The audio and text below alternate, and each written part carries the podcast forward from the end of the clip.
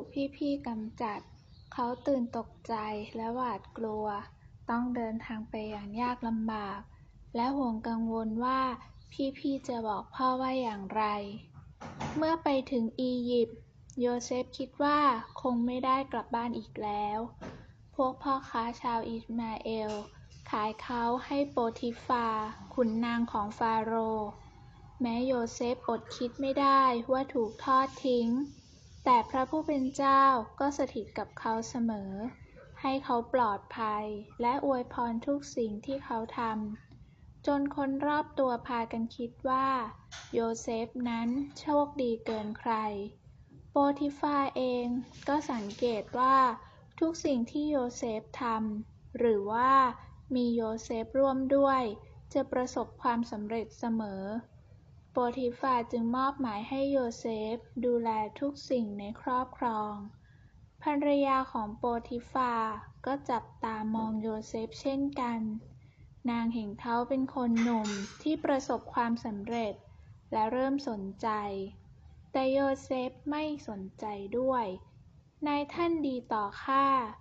จะไม่หักหลังท่านและการรักภรรยาผู้อื่นเป็นการกระทำผิดต่อพระเจ้าแต่ภรรยาของโปติฟายังไม่ลดละนางคิดวางแผนเฝ้ารอ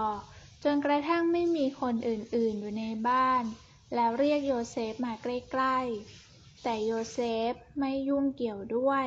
เขาวิ่งหนีไปนางจึงกระชากเสื้อของเขาไว้รอจนโปติฟากลับมาที่บ้านแล้วเล่าว่าทาสของท่านเข้ามาหาข้าถึงในห้อง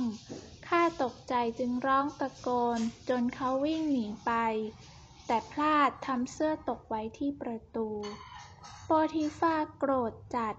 สั่งให้ขังโยเซฟในคุกหลวงโดยไม่ฟังคำอธิบายใดๆแม้ขณะที่อยู่ในห้องขังลึกและมืดทึบพระผู้เป็นเจ้าก็ไม่ได้ทอดทิ้งโยเซฟผู้คุมรู้ว่าโยเซฟประสบความสำเร็จอย่างดีตอนที่ทำงานกับโปติฟาจึงมอบหมายให้โยเซฟดูแลรับผิดชอบงานในคุกหลวงนักโทษ2 คนที่อยู่ในความดูแลของโยเซฟเป็นคนรับใช้ของฟาโรห์คือคนอบขนมปังและคนถวายเครื่องเสวยเช้าวันหนึ่งทั้งสองบอกโยเซฟว่าพวกเขาต่างก็ฝันเป็นความฝันที่แปลกประหลาดไม่รู้เลยว่าหมายถึงอะไรโยเซฟจึงบอกว่าพระเจ้าประทานความฝันเล่าให้ข้าฟังเถิดคนถวายเครื่องเสวยจึงเล่าก่อนว่าข้าฝันว่าข้ามองไปที่เถาองุ่นที่มี3 กิ่งแล้วเก็บพวงองุ่นมาคั้นเป็นไวน์ให้องค์ฟาโรห์โยเซฟจึงบอกกับเขาว่าภายใน3 วันนี้ท่านจะได้รับการปล่อยตัวและกลับไปทำงานกับองค์ฟาโรห์ตามเดิมคนถวายเครื่องเสวยดีใจมากโยเซฟจึงบอกกับเขาว่าโปรดอย่าลืมข้าหากมีโอกาสได้โปรดทูลฟาโรห์เรื่องของข้าโปรดปล่อยข้าออกจากคุกนี้ด้วยเถิดและแล้วก็ถึงคนอบขนมปังเขาบอกว่าข้าฝันว่าวางตะกร้าเค้กไว้บนหัว3 ตะกร้าแต่มีนกบินลงมาจิกกินขนมในตะกร้าจนหมดโยเซฟจึงบอกกับเขาข้าเกรงว่าฝันนี้จะบอกท่านว่า